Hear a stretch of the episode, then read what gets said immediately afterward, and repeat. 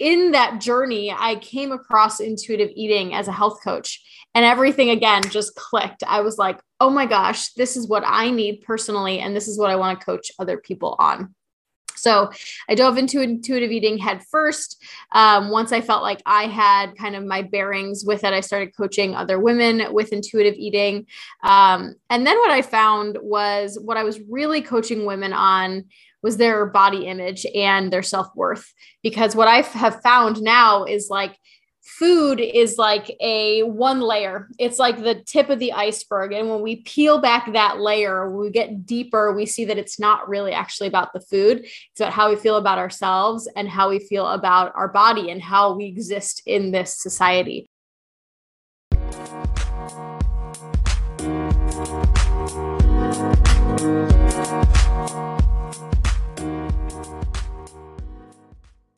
Hi friends, it's Kayla Morán and welcome back to the Let's Get Candid podcast. I'm really excited to be back on the mic with you guys as always. How is everybody doing? I hope you guys all had a good week so far, even with the craziness going on in this world.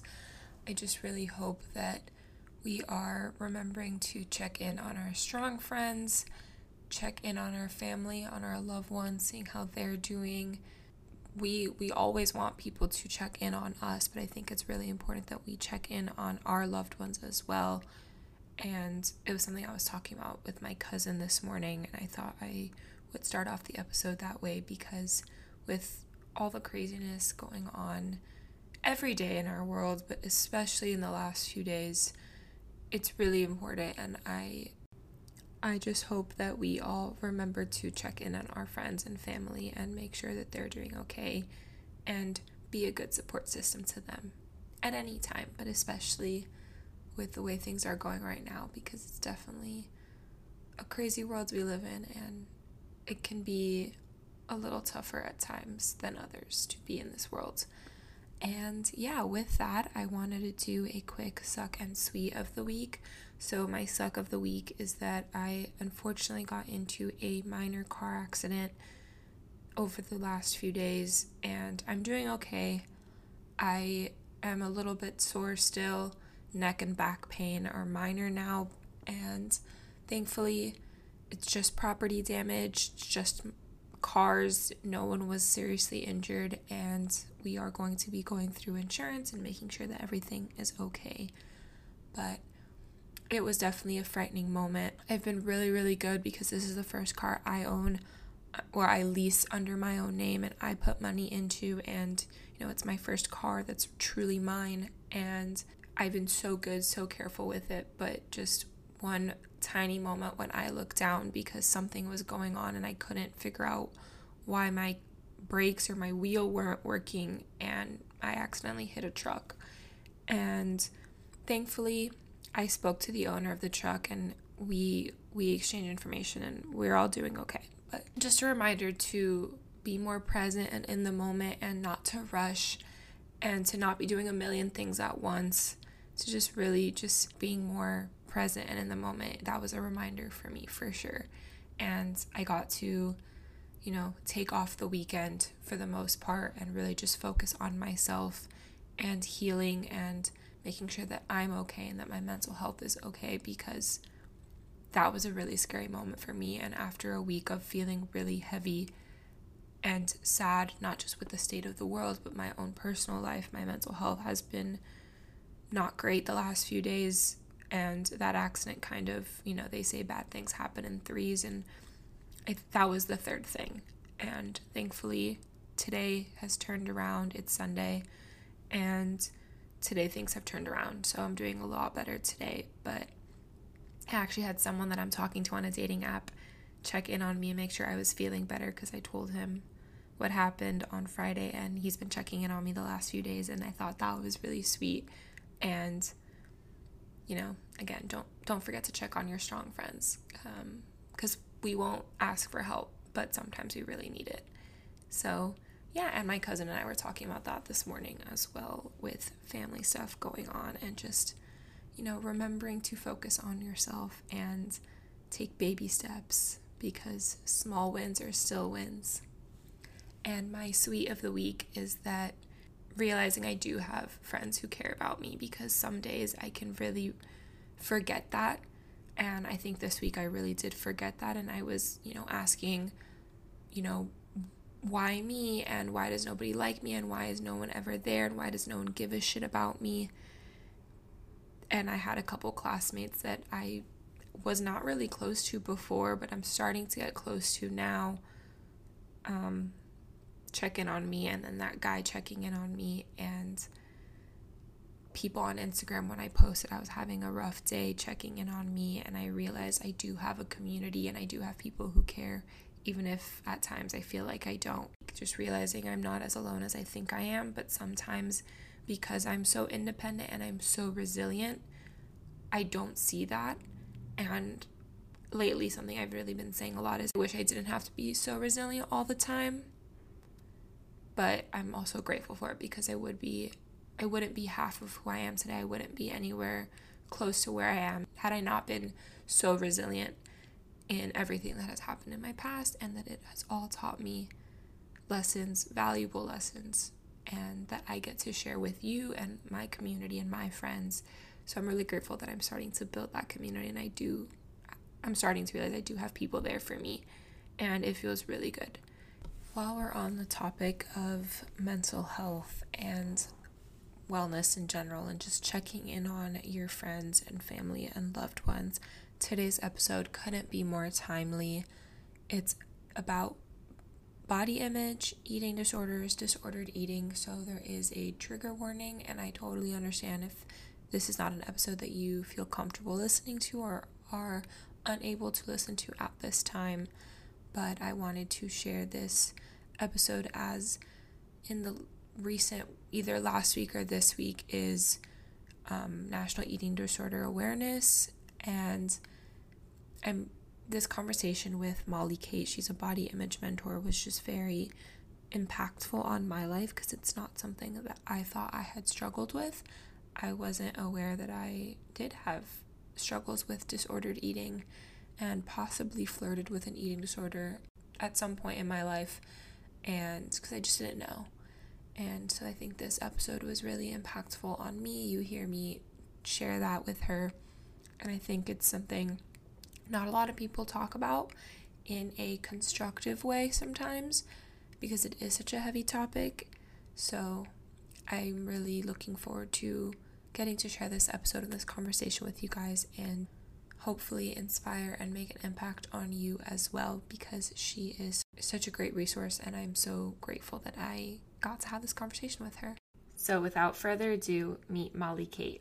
So you're a body image mentor. What does that mean to you, and how did you kind of get into this space? Yeah, such a good question. So as a body image mentor and coach, what I do is I help women. I also help professionals, but when it comes to individuals, I help them learn how to love and accept their body as it is right now. Most of the women that I work with have kind of let go of dieting. They've gone through diet after diet after diet, and they've kind of gotten to a place where they're like, I really can't do this anymore. I just want to learn how to be happy and healthy in this body that I've been given.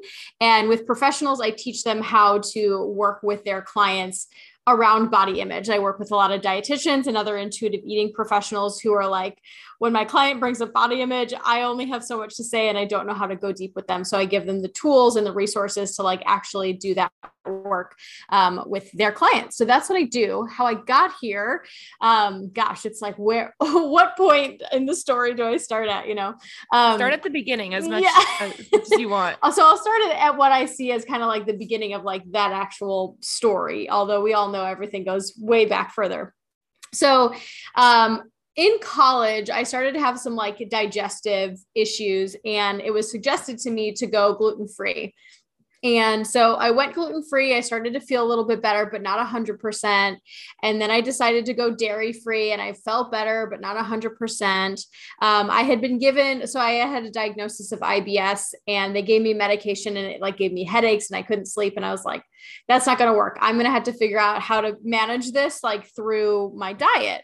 So that's kind of where my restriction started, was around digestion and wanting to feel better. And so like, honestly, that's fair, right? We all deserve to feel good. But then it just kind of continued to snowball. I was in grad school, and I'm one of those people that I've lifelong perfectionist. I built up a life that looked a certain way, right? Like that it looked like, oh, I'm going to grad school. I'm going to have a good career. My family was perfect.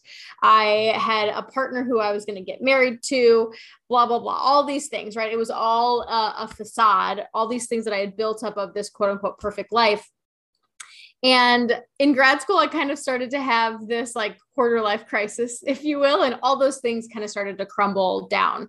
And I don't know why, but at the time, and I'm sure many people can relate to this, I latched onto my body. Our bodies tend to be a scapegoat for like all the problems that are really going on, but we're like, oh, let me just lose some weight, or let me just control how I look, or X, Y, or Z, right? So I was so convinced, and it's laughable now looking back, but like I believed this deeply and fully, that like, if I could get down to a certain weight, which mind you was like 2 or 3 pounds away, really wasn't that much. If I could get down to that weight, that I would be so much happier and everything would kind of be better. So it's just like, so interesting looking back that I believed so deeply that 2 or 3 pounds were going to solve all of these big problems that were happening in my life. So that's what I focused on. I went on, and many women probably relate to this because this is like what MyFitnessPal suggests for weight loss. And it's not enough for a toddler, everyone, but I was on a 1200 calorie diet, and 1200 calories is the like nutritional, energetic need of a toddler and not a grown woman. So as you can imagine, I was trying to restrict to 1200 calories, and then I would end up binging and overeating because that's just not enough. So I fell into this cycle of binging and restricting and binging and restricting, thinking the next day, oh, I'm going to do better. Next day, I'm going to really be on it. Oh, well, let me go burn this many calories. Oh, well, I went for a 6-mile run, so that means I can eat this much more today. And it consumed all my thoughts. Like it was all I thought about all the time. And mind you, I'm in grad school, writing a thesis, going through a breakup. Like there were other more important things to be dealing with, but my brain was inundated about making my body as small as possible and what I could or could not eat, and trying to keep myself safe from food and restrict this and not eat this. I even at one point was eating my coworker's peanut butter cups out of her desk. And she asked me if I had been eating them, and I lied to her. I legit lied to her because I was like, I can't admit that I've been eating her Reese's. It must've been the custodian or the cleaning person, right? Like obviously wasn't me. It was, if you're listening to this, Kelly, it was me. So anyways, I had a friend who I was kind of sharing some of these struggles with. I was like, I just can't lose these 2 to 3 pounds. I don't know what's wrong with me. Mind you, I was in a way smaller body than I am now. And it took a couple times. She had a history of disordered eating, and it took her a couple times to be like, Molly, this doesn't sound healthy. This does not sound good. And I was like, no, I'm fine. I'm just trying to lose weight. Like, this is not anything bad. But on like the third time, it finally clicked that like, oh, I am headed down a really dark path. And I definitely didn't have a clinical eating disorder at the time, but I definitely had disordered eating patterns. And we can talk about the difference later if we get into that. But I just had this moment where I was like, I have to stop this. I can't keep going on like this. I need to give myself permission to eat. And so that's what I did. I gave myself full permission around food. I ate all the things that I was restricting. But I didn't know what intuitive eating was at the time. And so I gave myself permission, and I didn't know it was kind of part of the process to like, you're going to overeat some of that stuff that you restricted just as a normal response to restriction. And I gained some weight, and I freaked out, and I didn't like it. And I was like, okay, I got to stop this. I can't gain weight. And then I fell into like, it was probably like 5 years of obsessive clean eating. Cause in my head, I was like, oh, I just can't restrict calories. But then I went on to restrict different types of food. And so I got really obsessive into clean eating and healthy eating.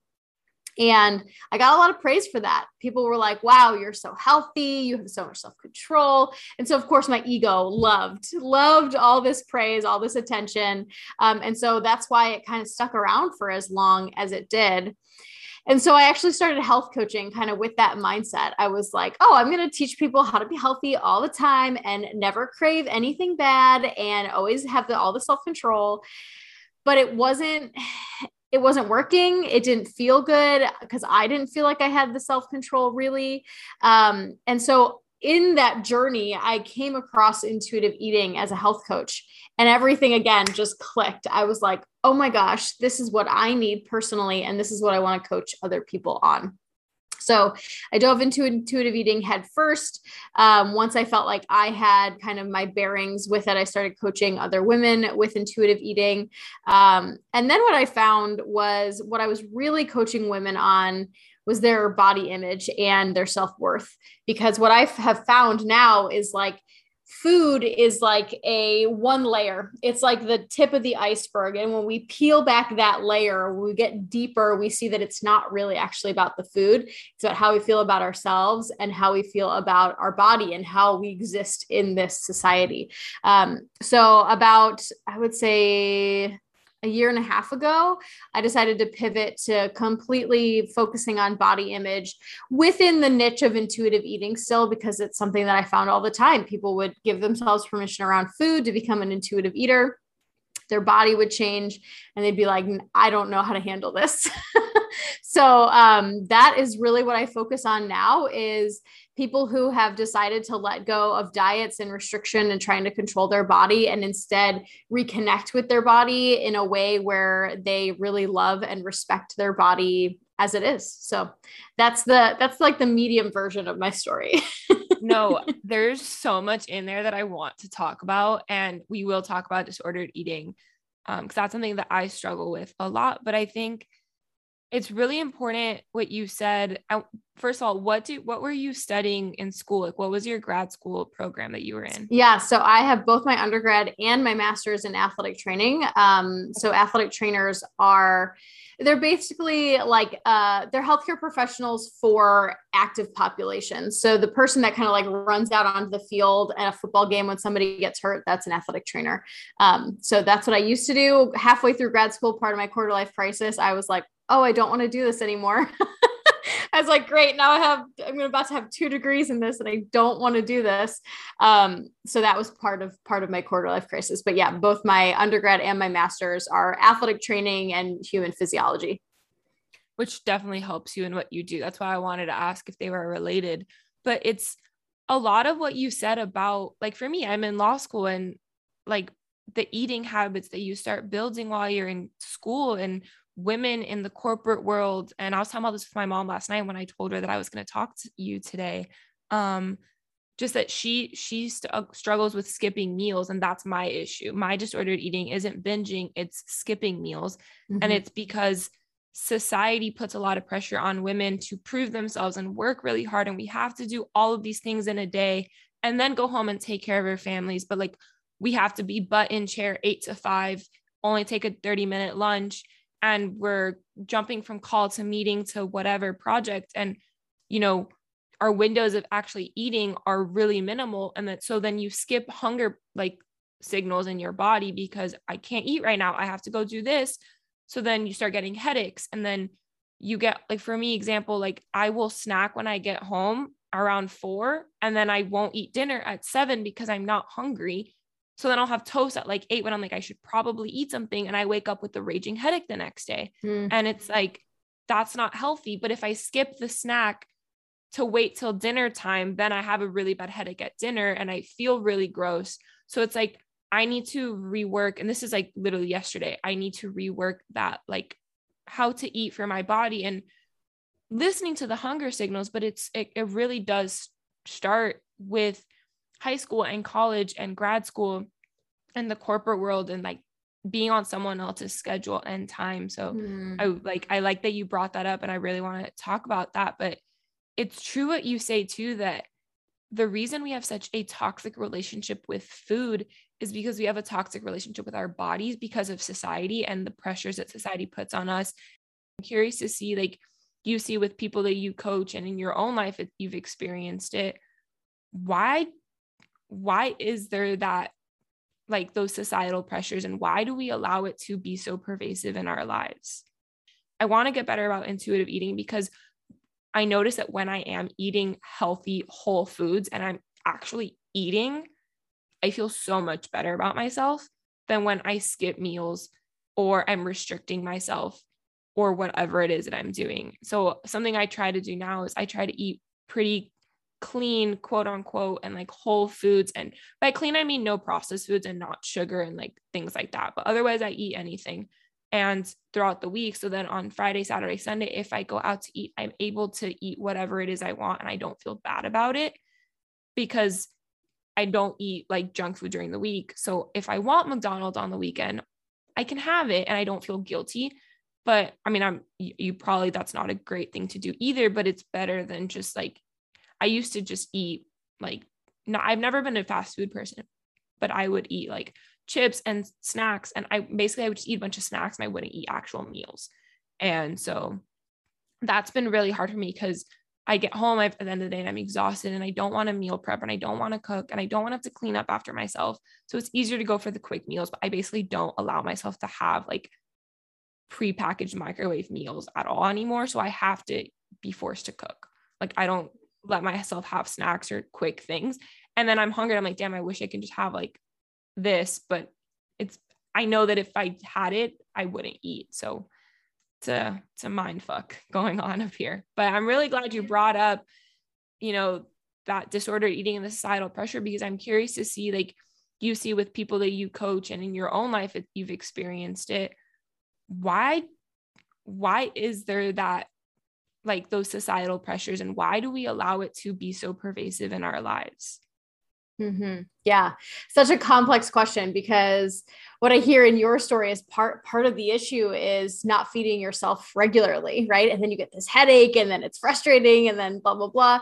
But we also have this rule of like, oh, I can't eat packaged foods during the week. I can't eat convenience foods. So it's like you said, it's kind of like a mind fuck, because you're like, I want to be able to eat more regularly, but I can't eat this, right? So that is wellness culture seeping in, right? These rules and restrictions around our food. Like I said, this is so complex.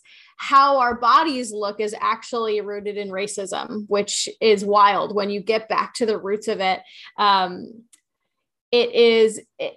When slavery came to the US, they started to see that people of color, Black people they believed them to be more gluttonous and more sexual. And really part of their gluttony was probably because they weren't getting fed regularly. And so of course, when they have access to food, they're going to eat more. Like that's a normal human reaction. But also body types, Black women were typically curvier, just a little bit more fuller than the typical Eurocentric body, the like white European body.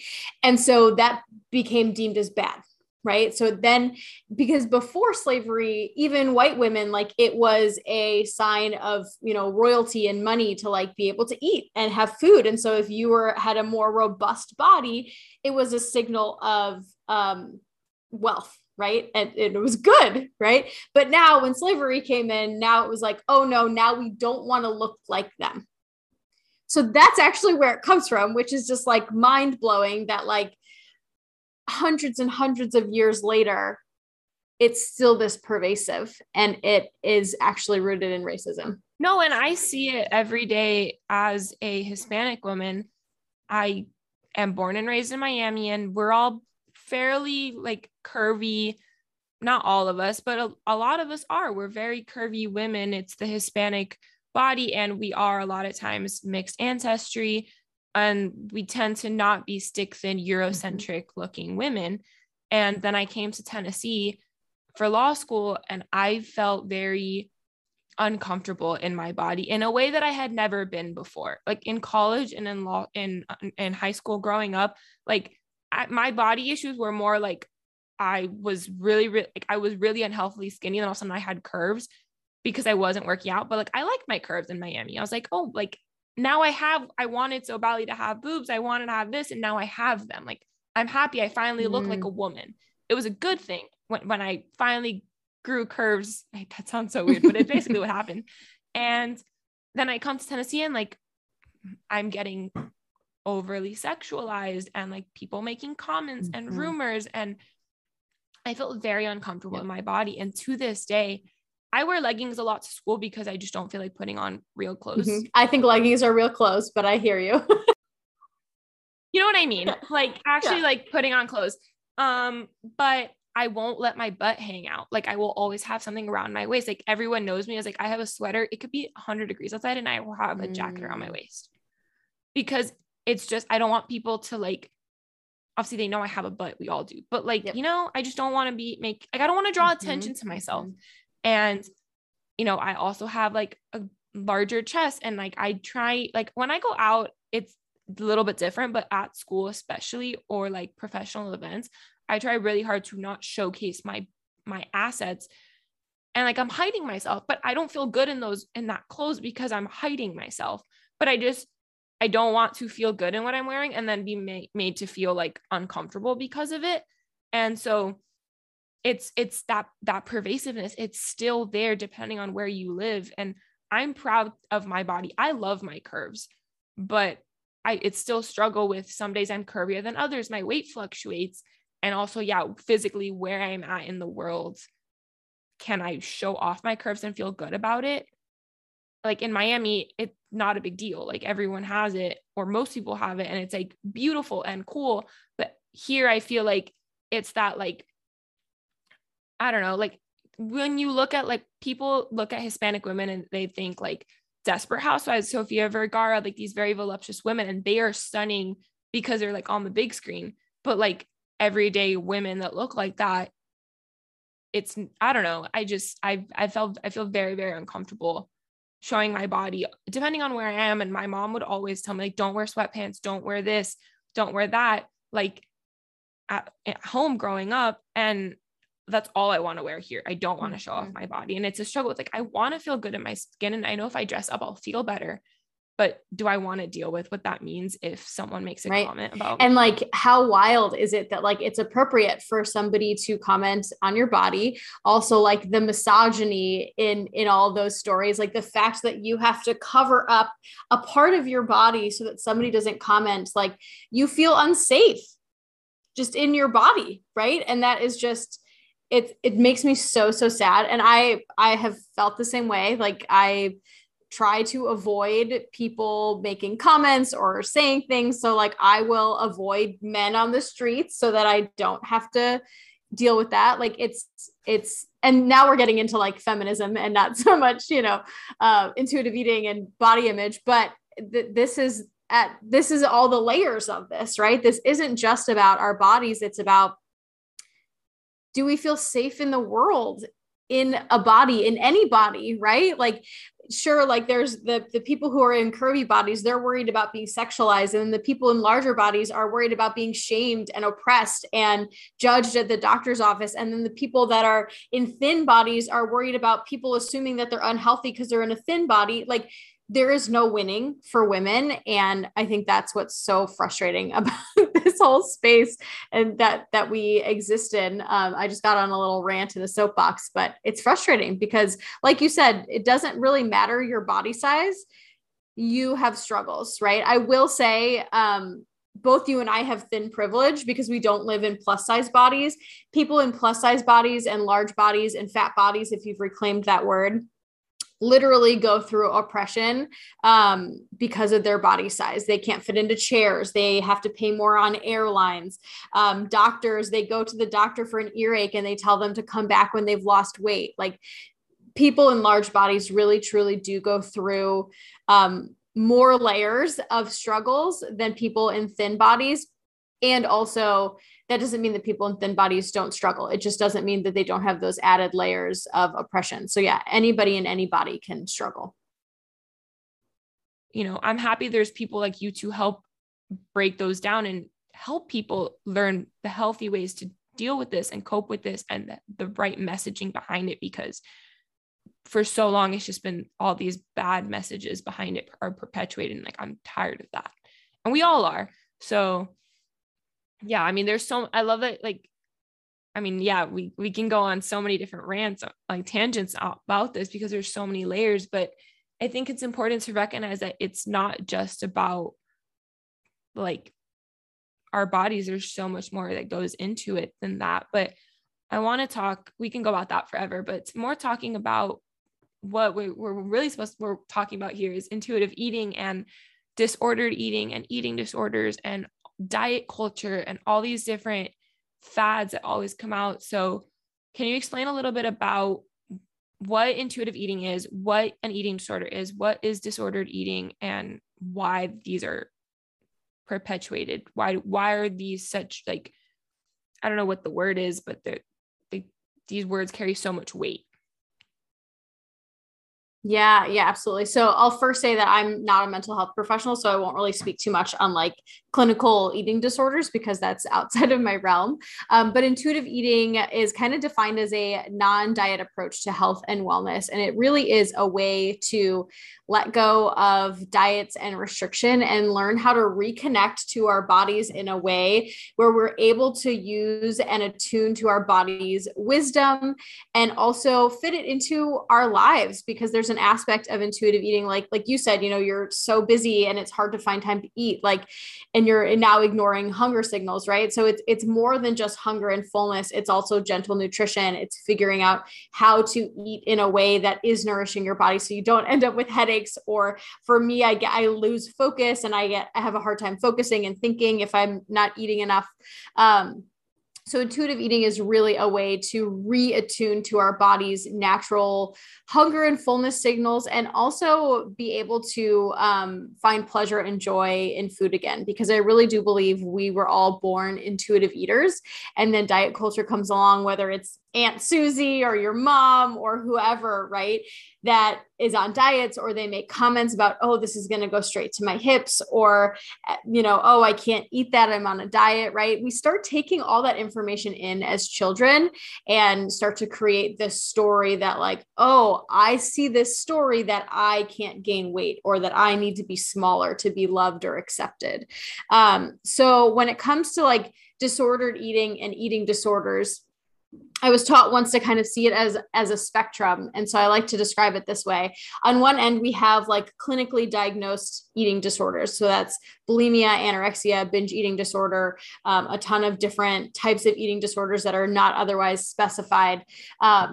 Those are typically rooted in more than diet culture. They're typically rooted in some sort of trauma, or, you know, really deeply rooted depression or anxiety or some other like deeper mental health issue. And the eating disorder is kind of, I don't want to, again, I'm not a mental health professional, but it's not just about the food when it's an eating disorder. It's way more deeply rooted.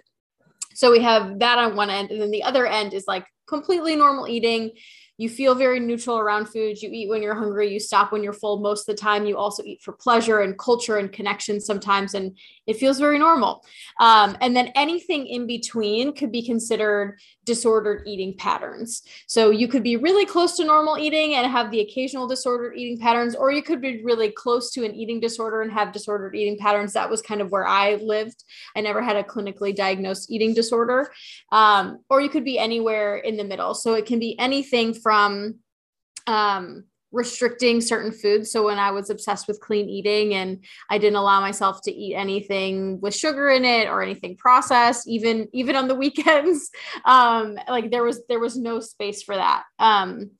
Or it can be as little as like you get sick and you lose some weight and you think that that's a good thing. Right. So like there's so many different layers and nuances to this, but I kind of like to see it as a spectrum of there's normal eaters, then there's eating disorders, and everything in the middle could be considered disordered eating.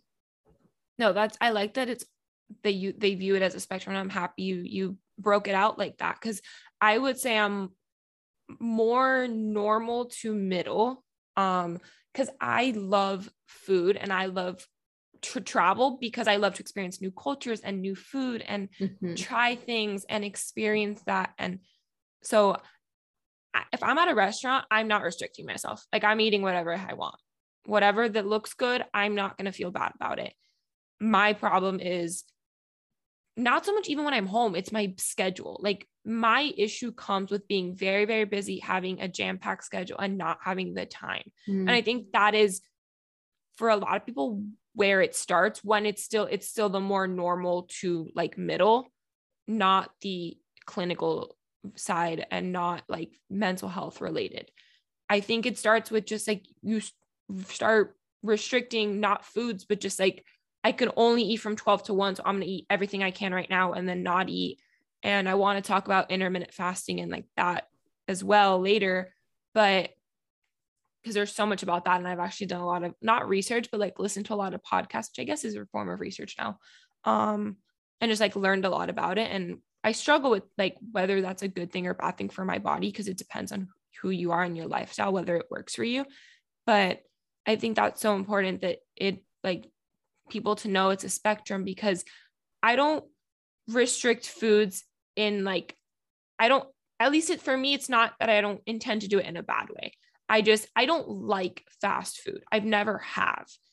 I don't like how sugary foods make me feel. I don't have a sweet tooth. I'm not one to be really into sweet foods. I prefer salty, which sodium is its own beast, but I just don't eat fast food. I try not to at all, not even on the weekends, just because I don't like it. And I know I'm not going to feel good. I am very in tune with my body and what makes me feel good.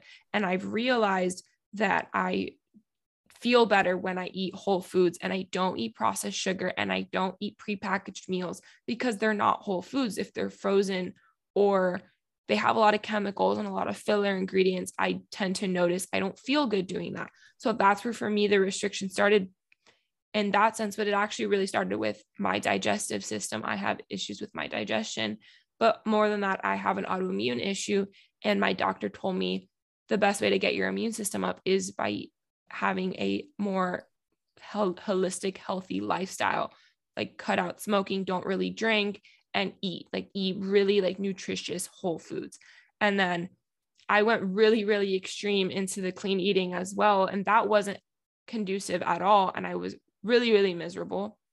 And this was early last year. And then the pandemic happened. And honestly, I'm so grateful that the pandemic happened, because I was forced to move home, where now I'm back to eating what my parents are eating, which is what my grandma cooks, which is Cuban food. And it's like very rice and beans and meat. And I was like, it's healthy food because I'm seeing it being made, and it's okay to eat carbs, and it's okay to eat this, and it's okay to eat that if I want. And if I don't, it's okay not to eat it too. But it got me out of that cycle. And I'm very grateful for that, because it could have gone a lot worse. Mm-hmm.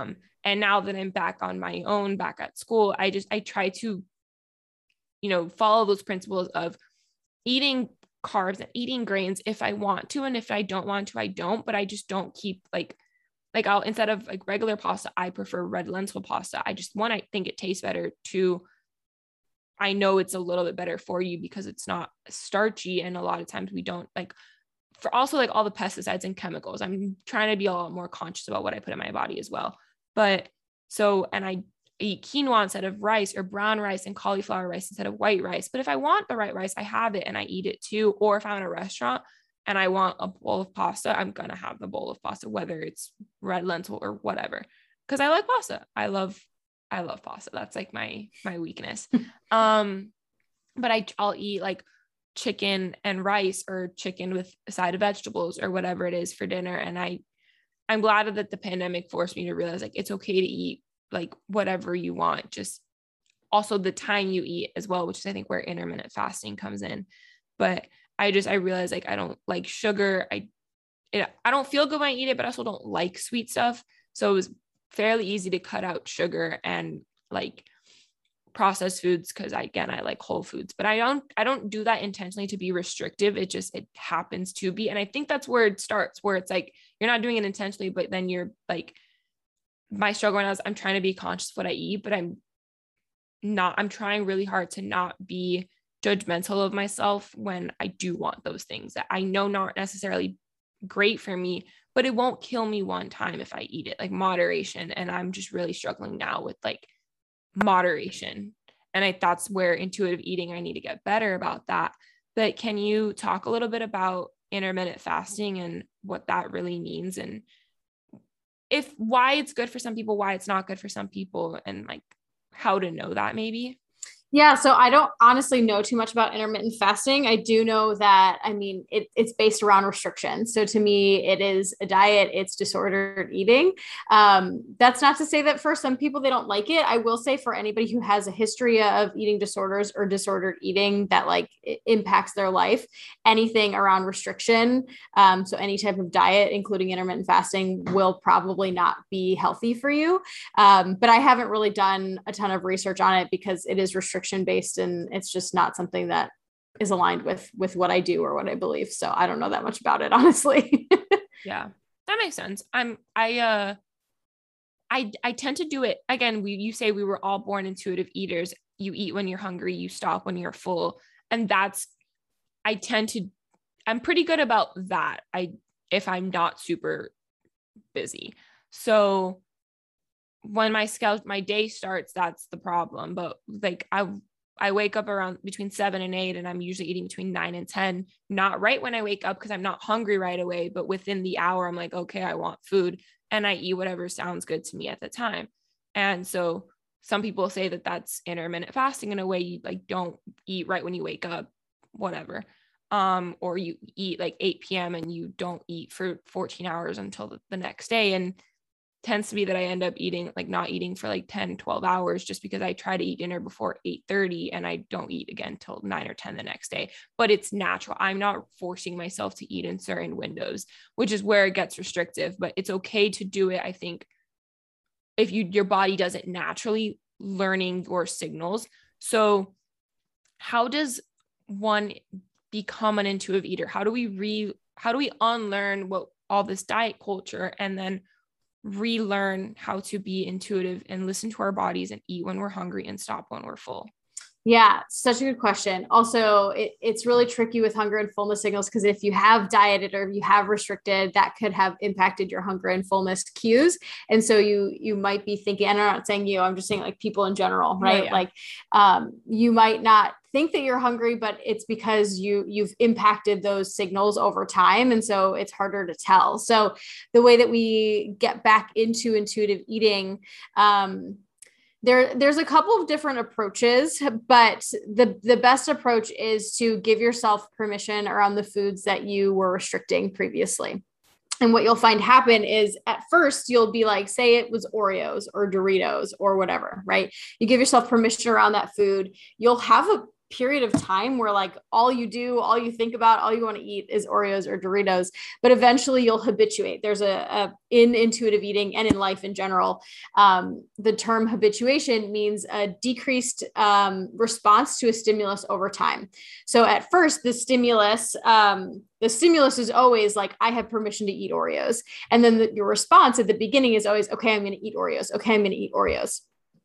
But as you habituate, the stimulus is the same, right? Because you always have permission to Oreos now. But over time, you're like, I don't actually want Oreos. I actually want, a sandwich, or I actually want a salad, or I actually want a big bowl of pasta. So over time, when we remove the rules and restrictions around food, we habituate to them. And that allows us to tune back into like what our body actually wants.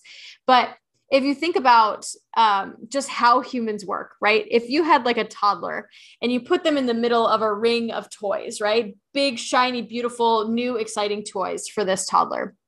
And then you put an empty brown paper box, right? And you're like, you can touch any of these toys, but that brown paper box. What is the toddler going to go for? The box, right? No. So anytime you tell a human that they can't have something, it's within our nature to think about it, to want to go for it, to be curious. So same thing with food. If we tell ourselves that we can't have certain things, those are the things that we're going to feel out of control around and feel like we can't stop thinking about X, Y, and Z. But if we give ourselves permission to eat anything, then it's like, oh, I can tune into what I actually want, right? Not what I think that I can or cannot have. And so that gives us permission to be able to drop back into our bodies and actually get attuned again with that innate wisdom that all of our bodies have.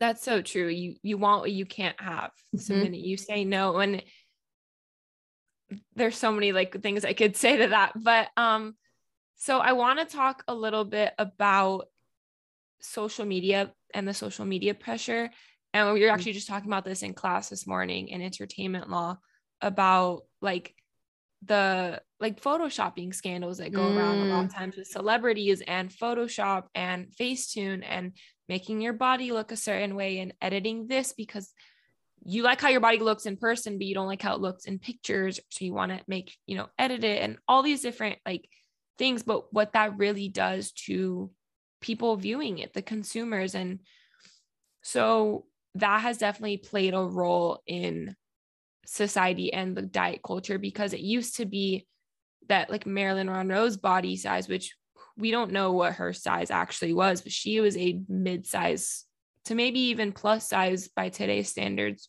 woman. She was beautiful. And then it became really stick thin in the 60s.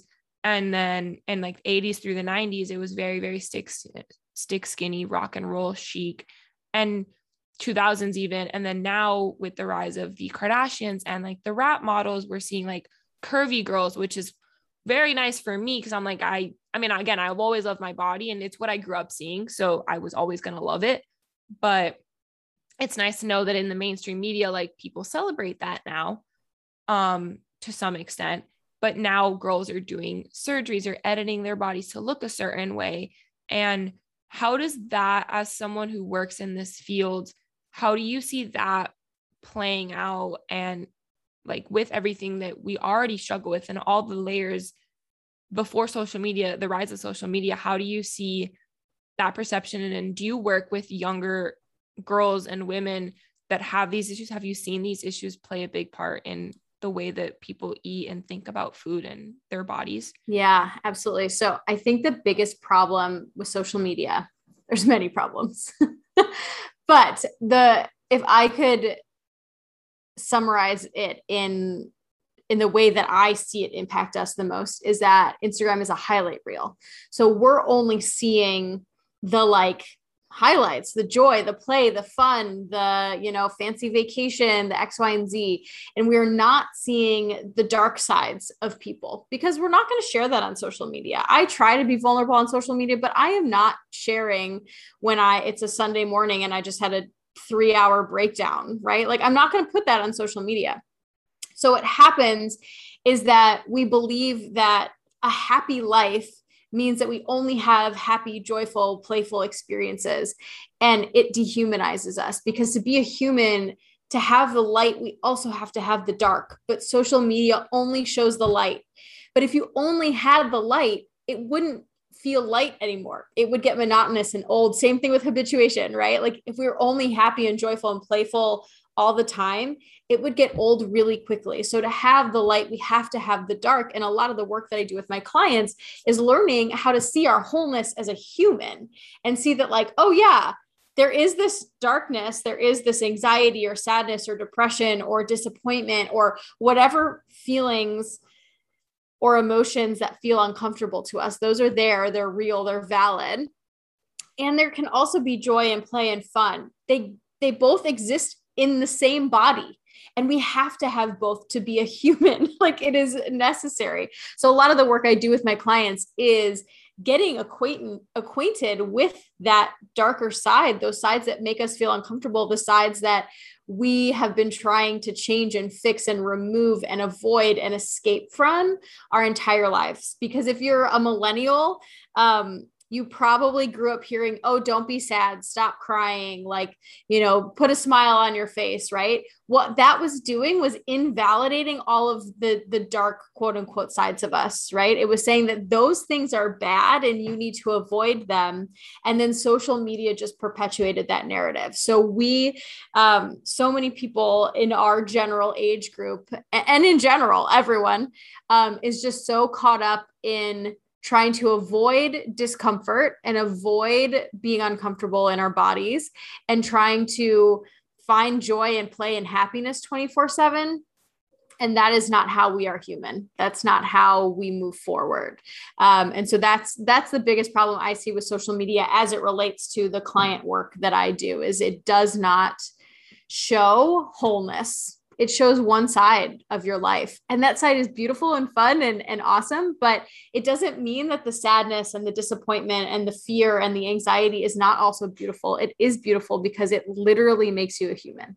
Yeah, I love that. I agree. For someone who wants to get into intuitive eating and being more mindful and listening to your body, eating what your body wants and feeling good with what you're eating, what are some like recommendations you have, like a few tangible tips? Yeah. So honestly, the first step I would always tell everyone, it would be not to actually change anything with your food, but instead get really curious about what are the thoughts and belief systems that you have around food, right? So noticing the dialogue first, like when you go to a restaurant, what's in your head? Are you like, oh, I have to get vegetables, or, oh, I can't get a burger, or, oh, I have to get a salad, right? What are the belief systems going on in your head? And you'll probably hate me for saying this, everybody listening, because you're going to be like, oh my God, I can't believe I have all of these thoughts about food all of the time. But we just have to create that awareness first to see what's really going on there. And then from there, honestly, it's so individualized, because what I would do with clients when I was coaching more intuitive eating is we would kind of figure out what's the most pervasive thing, or what feels like the next thing that we want to work on. And then we would kind of tackle that. But first and foremost, we have to create awareness around what are our belief systems, what are some of our habits around food. And then I guess a more general one that everybody could do too is, now that you're aware of what you are thinking around food, the things you are doing around food, then get curious around, what do I want to think around food? What do I want to think? What do I want to feel? What do I want my habits to be? So that you know what you want it to look like. And then from there is when you would, you know, get the intuitive eating book and read that, apply some of those principles, give yourself full permission around food. But before you do any changing of anything, notice the thoughts and then get really clear on what you actually want it to look like and feel like and operate in your life. Because I know the image for me was like, I wanted to be one of those people that went to a restaurant and ordered whatever they wanted. I wanted to be one of those people that, like, at the family party was able to be like, oh, wow, look at all this dessert table, and like would just choose what they wanted and maybe would leave some if they didn't love it. Or maybe they would be like, oh my gosh, I'm going to go back for seconds because I love that. I just had in my head what it would feel like to be normal around food for me. And so that's what I wanted. I wanted to feel normal around food. I wanted to stop eating something if I didn't like it. I wanted to go back for seconds if I did. I wanted to be able to listen to those hunger and fullness cues. I wanted to not be thinking about food 24/7. So get really clear on what you want it to look like for you. So those would be my suggestions on where to start. And then, like I said, the intuitive eating book is really helpful. The original one by Evelyn Triboli and Elise Resch. And then they also have a workbook. So that's kind of where I would have people start, but always, always, always create awareness, get clear on where you want to go. I'm going to put those in the show notes for people who want to get them and check them out. And I think those are some really good tips. And yeah, I, like I said at the beginning, like my issue isn't like restaurants and stuff. It's more so when I'm alone and when I'm on a schedule, because I don't like to have schedules, but I like to have a to-do list. And I have, like, with class and stuff and meetings, like those are blocked off. So then I see my windows of opportunity to do stuff. And if I have a lot to do that day, I like try to cram it in. And then I realize, like, oh crap, it's 6:00 and I haven't eaten anything. And now I recognize that I have a headache, but I've had it for hours and I just didn't know about it. So I need to be better about listening to my body when I'm on the go, because when I'm not on the go, I'm actually very, very intuitive. Mm-hmm. So I need to be better about remembering to be intuitive even when you're on the go. So is there any tips that you have for people who are on the go, whether it be school or work, and you work an office job and there's a cafeteria, or you have to go out to buy lunch if you can't bring lunch, or you're not a good cook and you can't bring lunch because you can't make anything. Yeah. What are some ways to be intuitive in the workplace or in a school setting where you are, you know, kind of stuck somewhere from like 8 to 5 or 10 to 3 or whatever? Yep. So within intuitive eating, there's something called planned eating. And that is specifically for instance, I only have, 30 minutes, but maybe I'm not hungry yet, but I know the next time I'm going to get to eat is not till 6 PM. So like, I'm going to eat something. Or like, maybe you're at like a play and you know that like the show is going to be 4 hours long, but you had lunch 4 hours ago, but you're not hungry yet. Like, you're going to want to eat something so that you can stay engaged with the play. Right. So that's called planned eating. So if somebody has a really full, busy day, and I still have a part-time job. So like when I am going to my part-time job, I will pack my food, and I'll pack a variety of food. And I typically will come home with some of it still, because I won't eat all of it. And I'll give myself some options of like, oh, I have some nuts, or I have a granola bar, or I have a sandwich, or I have yogurt, or I have, you know, whatever it is. And I will typically not eat all of it. Sometimes I will. So having that gives you permission to tune in with like, okay, I want to eat this and not this right now. Or like, I am really hungry, I'm going to eat all of it. Or okay, I only have 15 minutes. What can I eat that's going to satiate me and satisfy me for longest, because I know I won't have the opportunity. So there is an element of intuitive eating that is actually planned eating.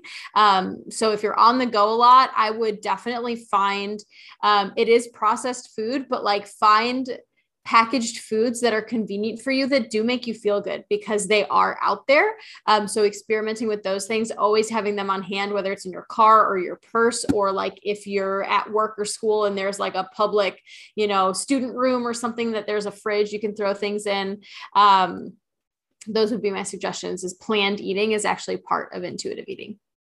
I love that. And that's something I need to work on. And it's, I like that you said that you give yourself options, because that's my problem with meal prepping. It's not that I don't cook. It's just, I don't know what I'm going to want tomorrow. I like to listen to what I want that day. Like, I'm going to go eat lunch now when we get off here, and I really want pasta. So I'm going to make myself pasta. But this morning I didn't know what I wanted for lunch or dinner. Mm-hmm. So it's really hard for me to like plan it out, but that's smart to have options. So what are good opportunity, like, or what are good places that you get like your foods from? Like, where do you like to shop? And like, what are some things you always recommend for people to have on hand? And then what's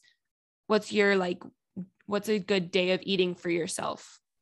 Yeah, that's such an interesting question. I mean, my days of eating are very different. I'm able to tune in with when I'm hungry, when I'm not hungry, because I mostly work from home. So I do have that flexibility. I'm a Trader Joe's girl through and through. So like, that's where I always shop, unless I have to have something that's not there. But what I would suggest for people in general, if you're on the go a lot, is to find yourself a quick, easy food that has all of the macros in it, and not in a way of like, oh, we're tracking our macros, but does it have carbs? Does it have fat? Does it have protein? And then in addition to that, does it have fiber? If you can find a snack that has all of those things. So for instance, like, if you usually just have an apple, okay, that has carbs and fiber, we need to add in some fat and protein. So can you add a slice of cheese with that, or a cheese stick? That's going to add some fat and protein. So that would be my like easiest quick tip, of like, if you're on the go a lot, how can you find a quick, convenient, easy food that has carbs, fat, protein, and fiber that's going to satiate you for the longest? And just, it's going to be satisfying in that small amount if you don't have a ton of time.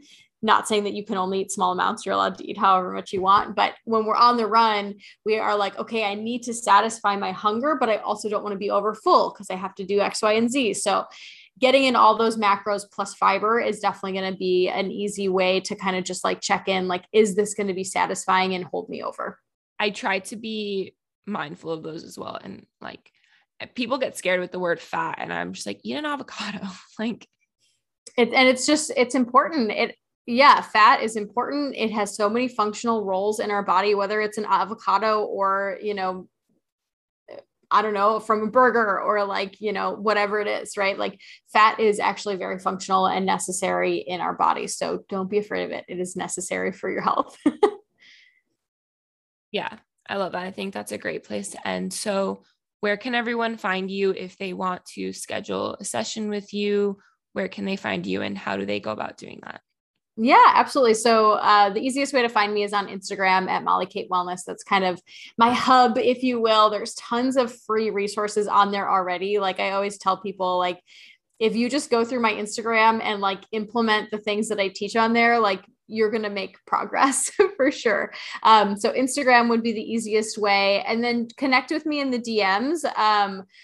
In terms of like sessions, I do one-on-one coaching and also group coaching. So usually the DMs is where I connect with people to see if like we really are a good fit, to work together, if I can really help them with what they're going through. Or sometimes I'll be like, hey, I actually think this person would be a better fit because they're going to be more specific to what you're going through. So I'm always open to those conversations. And it's so important for me that it is a good fit. And if I'm not the right fit, then I'm going to help you find somebody that is. I think that's so important, because I think a lot of the struggle with people getting help is, in whatever way you need help, is finding the right people for it. And people get discouraged when they have one bad experience and then it hurts them. I think that says a lot about your coach and whoever it is, and you as a person, that you're willing to do that. And I think look for people who are willing to do that and take their ego out of it as well. So thank you so much. This was incredible. I got so much out of it. I hope if you're listening, you did too. And I definitely need to work on planned eating, and just definitely, I like that you said too, to end, like, when you think of food, what does that make you feel? Like, what are your thoughts around food? And really like being self-aware. And that's self-awareness in so many ways and so many parts of our lives is so, so, so important. So thank you so much, Molly. Yeah, thank you so much for having me. This was a really fun conversation. Wasn't this conversation just incredible? I know it's a long one again, and I know there was so much that we talked about, and we get into history and some talk about racism and feminism and the layers that go into diet culture and intuitive eating and healthy eating and all of this. So I'm really glad that we got to share a little bit of insight into these layers, and you got to see an intimate look at my session with a body image mentor, because truly this session was like therapy for me. Even though it was meant to be recorded as a podcast episode, we don't hold back, and I think that's so special, and I'm really glad that I get to share that with you. So if you like this episode, please let me know in the comments, leave a rating and review, send it to a friend, share with your followers on Instagram, and tag us. And don't forget to check out the resources that Molly has mentioned. I will put them in the show notes, and go give her a follow. Thank you guys so much for listening. I'll talk to you guys next week.